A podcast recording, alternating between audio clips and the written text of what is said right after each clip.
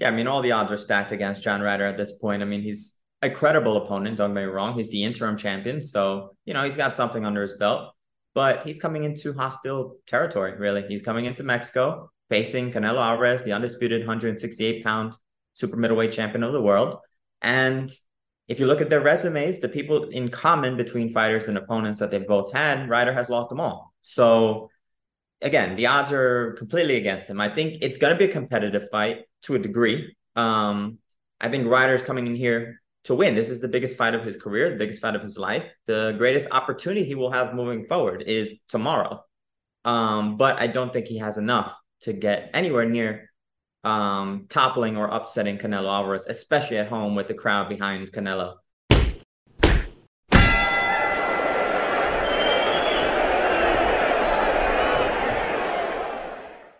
Welcome back to the RBR recap presented by Round by Round Boxing. I'm Alex Burgos, joined today by uh, a man in Mexico, and I'm jealous by the backdrop and everything. Sebastian Milo, how are you, sir? Good, can't complain out here in Guadalajara, so nothing to complain about, right? Yeah, for sure, for sure. As we get ready for fight night, we're one day away. Canelo Alvarez versus John Ryder. Excited to talk and chop it up uh, with you.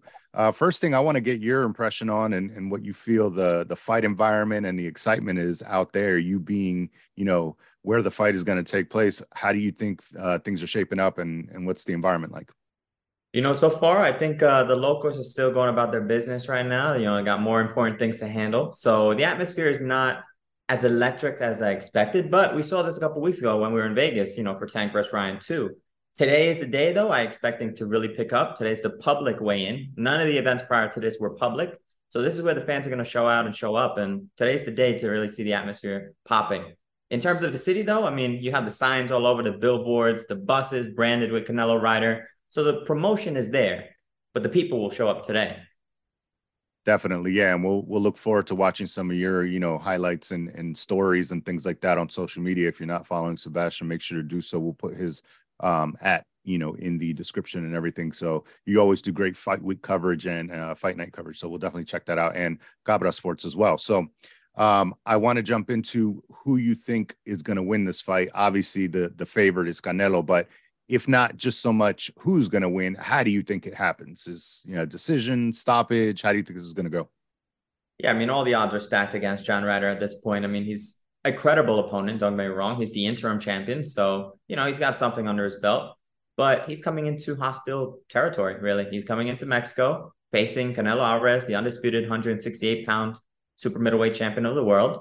And if you look at their resumes, the people in common between fighters and opponents that they've both had, Ryder has lost them all. So, again, the odds are completely against him. I think it's going to be a competitive fight to a degree. Um, I think Ryder's coming in here to win. This is the biggest fight of his career, the biggest fight of his life. The greatest opportunity he will have moving forward is tomorrow. Um, but I don't think he has enough to get anywhere near um, toppling or upsetting Canelo Alvarez, especially at home with the crowd behind Canelo. So I think Canelo starts a little slow, um, but he closes it out. I think TKO body shot round eight, in my opinion. Mm, okay, yeah, definitely. I mean, uh, I've been talking about this fight with a couple different people this week, and I'm I'm in the agreement with you that I'm I'm looking at maybe six, seven, eight in that in that realm, and you know, Canelo's punches, even that he lands to the arms, end up wearing guys down and things like that. And I think Ryder's that perfect type of opponent to just kind of like start absorbing, maybe think that he can take it, and then get broken down. Exactly. Um, we saw that a couple years ago, right? In 2020, at the first fight in super middleweight for Canelo against Callum Smith. I mean, you saw what he did to the arms. He he just broke him down, and at a certain point, Callum could not lift his arms anymore. It was defenseless, no attacking left, and he took him out. Right. And even Bivol said those arm punches hurt. I mean, for as much as, you know, he did against Canelo and, you know, he got the victory, but those arm punches do hurt. So hopefully for Ryder's sake, he has a strategy of at least moving around a bit. So um, it remains to be seen how it's done, but I think, you know, the general uh, consensus is definitely uh, Canelo uh, victory. And that kind of leads me into the, the betting odds, which we like to talk about as well. Right now, I'm looking at BetMGM, which is one of our betting partners over at BoxBet Pod presented by Round by Round Boxing, is minus 2,000 for Canelo and a plus 750 for John Ryder. Now, plus 750 is not this huge, you know, um, disadvantage or, or, or advantage for Canelo when you're looking at it from a betting perspective. But um, you know, when you get into maybe the particulars, the method of victory, if you have Canelo by stoppage, that's a minus 300. I think that's a, a good bet if you parlay it with something else, maybe one of the undercard fights or even one of the other matchups um, in, say, basketball or, or, or another sport that's going on. So you could potentially make some money around there. I don't know, Sebastian, you think minus 2000 for Canelo and plus 750 for John Ryder. I mean, you think that's in the, you know, good realm. Does that make sense in terms of uh, what the odds are? It makes sense where it's at. I mean, I would have thought they would be a little bit wider, but you know, when you're winning, that's when people discredit you the most, right? They always have something to say when you're winning. And with Canelo, a lot of people are saying in this fight, oh, where is he at? Is he getting too old? Is this the next chapter for him? Um, does he really still have it? So maybe that's why they're a little bit closer than they should be, but it's it's a fair evaluation.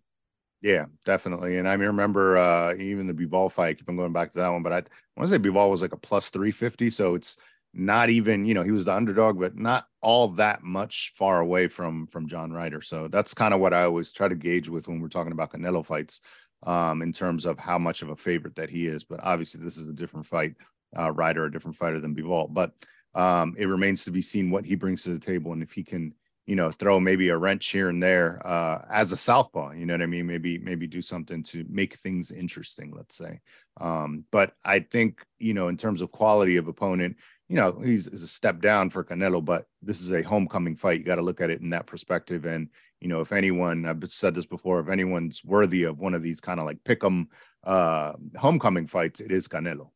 Yeah, and I think this is the best credible fight that he fighter he could have got for a homecoming return. Uh, mm-hmm. you know, it's not that lopsided when you look at the other possibilities that were out there for him to face.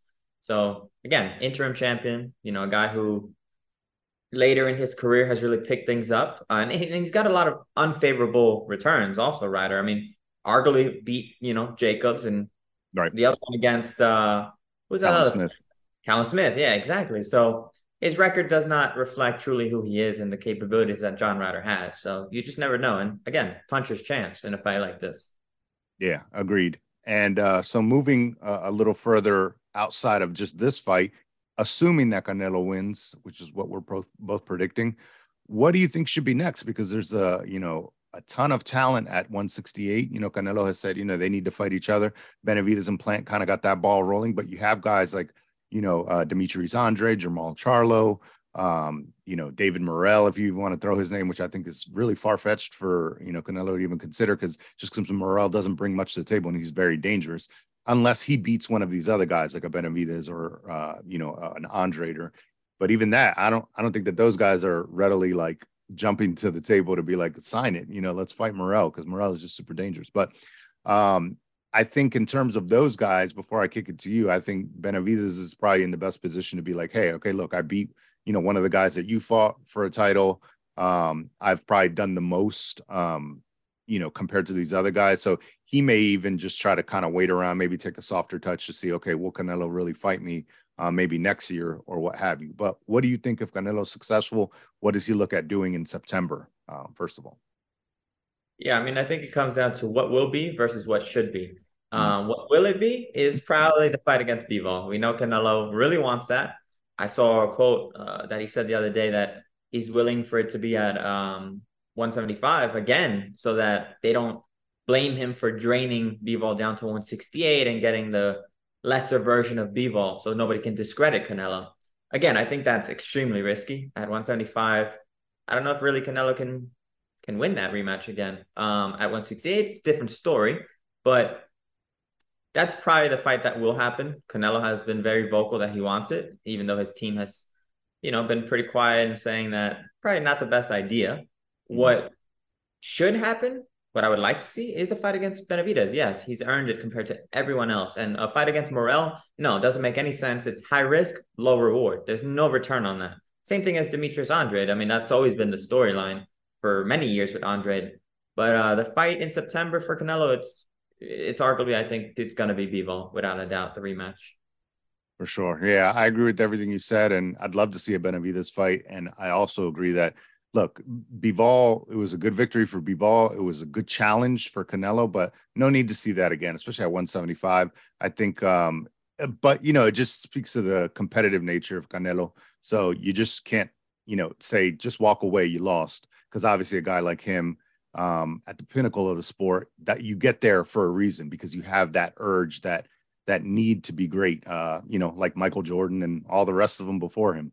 Um, that's how athletes are, and they're just built different. So if he does take that fight, I could probably see why because he's just trying to chase that that loss and and do do right by his own standards, I guess is what you could say. So uh, it remains to be seen. Hopefully, we do get a clearer picture um, after this fight. I do like what Jose Benavidez Senior is doing, kind of starting to drop like little insults here and there. You know, getting that ball rolling in terms of uh, promotion. But it remains to be seen if Canelo bites. And you know, I think he's obviously earned at this point the ability to kind of pick and choose. So again, Morrell doesn't make sense.